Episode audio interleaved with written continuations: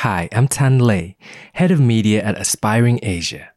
In this episode, I talk with Bambi Dang, who is our co founder and team lead. And the question that we explore is why in Vietnam it's considered not a great idea for a girl to be so educated. You're listening to the Aspiring Asia podcast, recorded in Helsinki, Finland.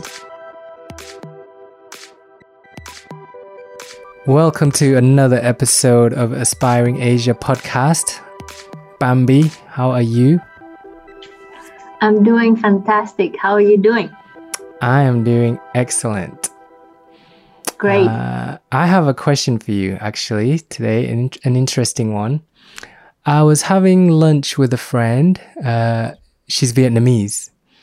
And she was telling me something interesting. And then I thought, okay, I have to ask Bambi this.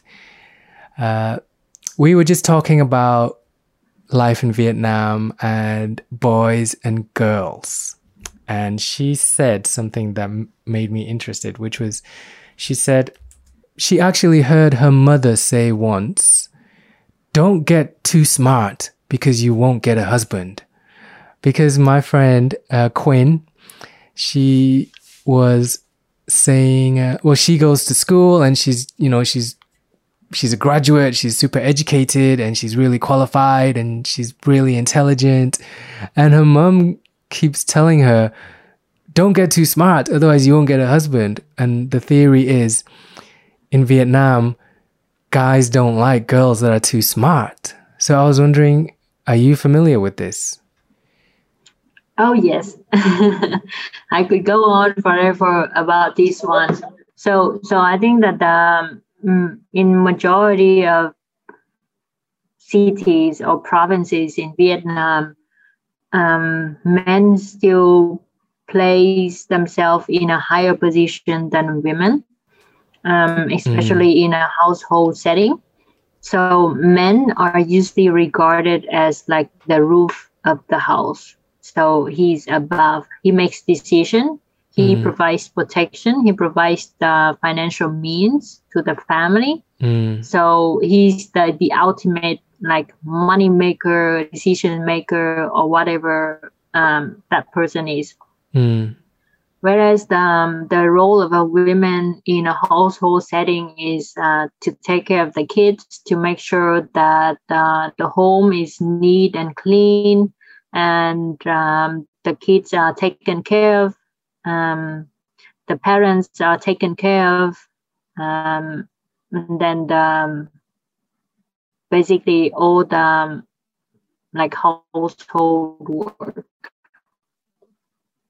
So in that sense, um, okay, it has been like that for many years already, and I I still think that it's existing in many parts in mm-hmm. Vietnam, mm. which is a very um, not so good situation in my opinion because it means that uh, women are taken away from their full potential. Like yeah. they could do a lot more, but the society doesn't let them to do that. That doesn't let them do that.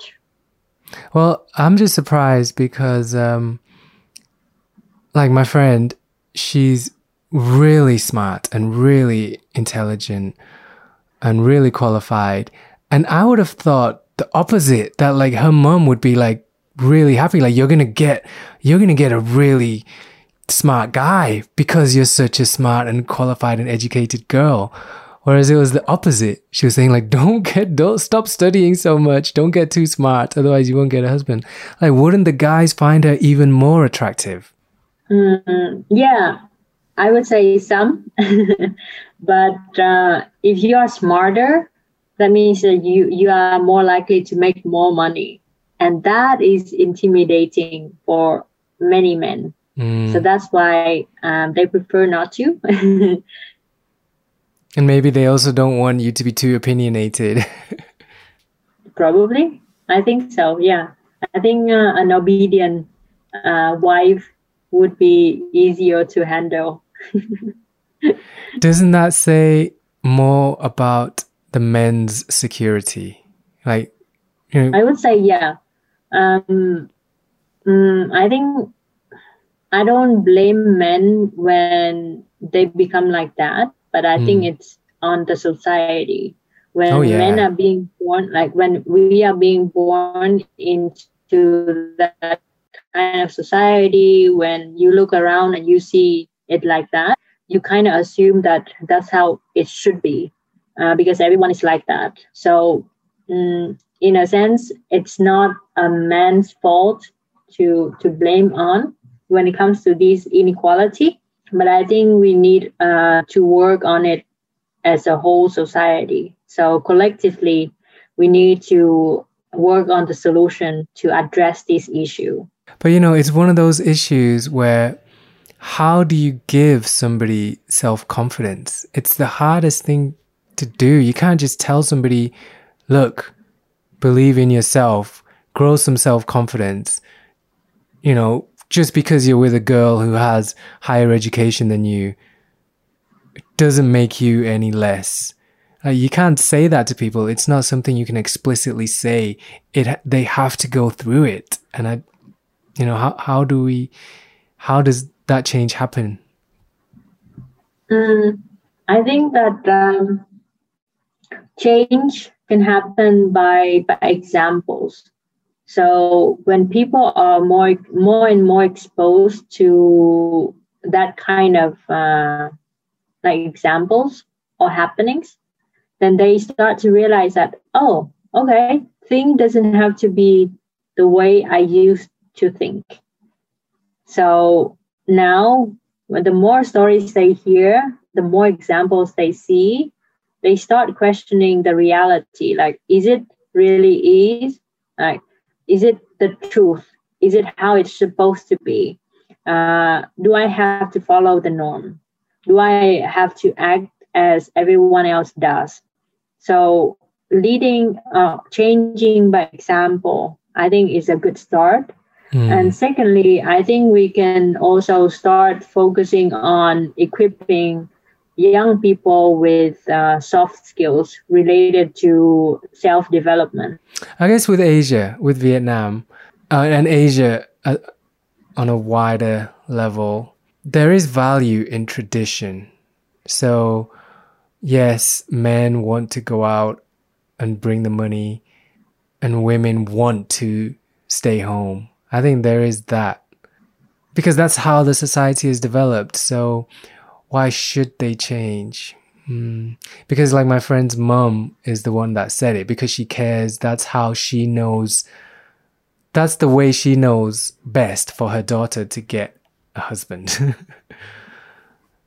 so, is it a matter of just waiting for the next generation? Because we're not going to change the current generation. We just have to wait for the kids to grow up. Um, I think that if we are forcing it, um, that might not work. But uh, as mentioned before, I think that changing by example is a good way of change. And um, when when we don't like the game, we can change the rules. So we don't, for example, change the rules of the whole society, but we can change how it applies to us. So if we don't like how it is like functioning at the moment, we just don't conform to it. That is the norm. That is what everyone else is doing. But that's not something that we have to. Uh, nobody puts a knife on you and say that you have to do it like this, like that, because I think everyone should have the possibility to own their life and make their own decision. Um, change will take time, so um, we need to be patient with that. But in meanwhile, we can start the change by start with our life already, by starting the change within our life already and and be the example be the change we want to see in the world Mm, uh, that's so simple, but so powerful and so difficult for most people to do. It's so much easier to tell others to change rather than change yourself. exactly. uh, that's why uh, I think there there's a quote saying that your biggest enemy is you. So uh, hardest part is to change yourself. So, so hard. That's why um, self development is one of many important skills that we need to teach nowadays. Excellent. Bambi, thank you.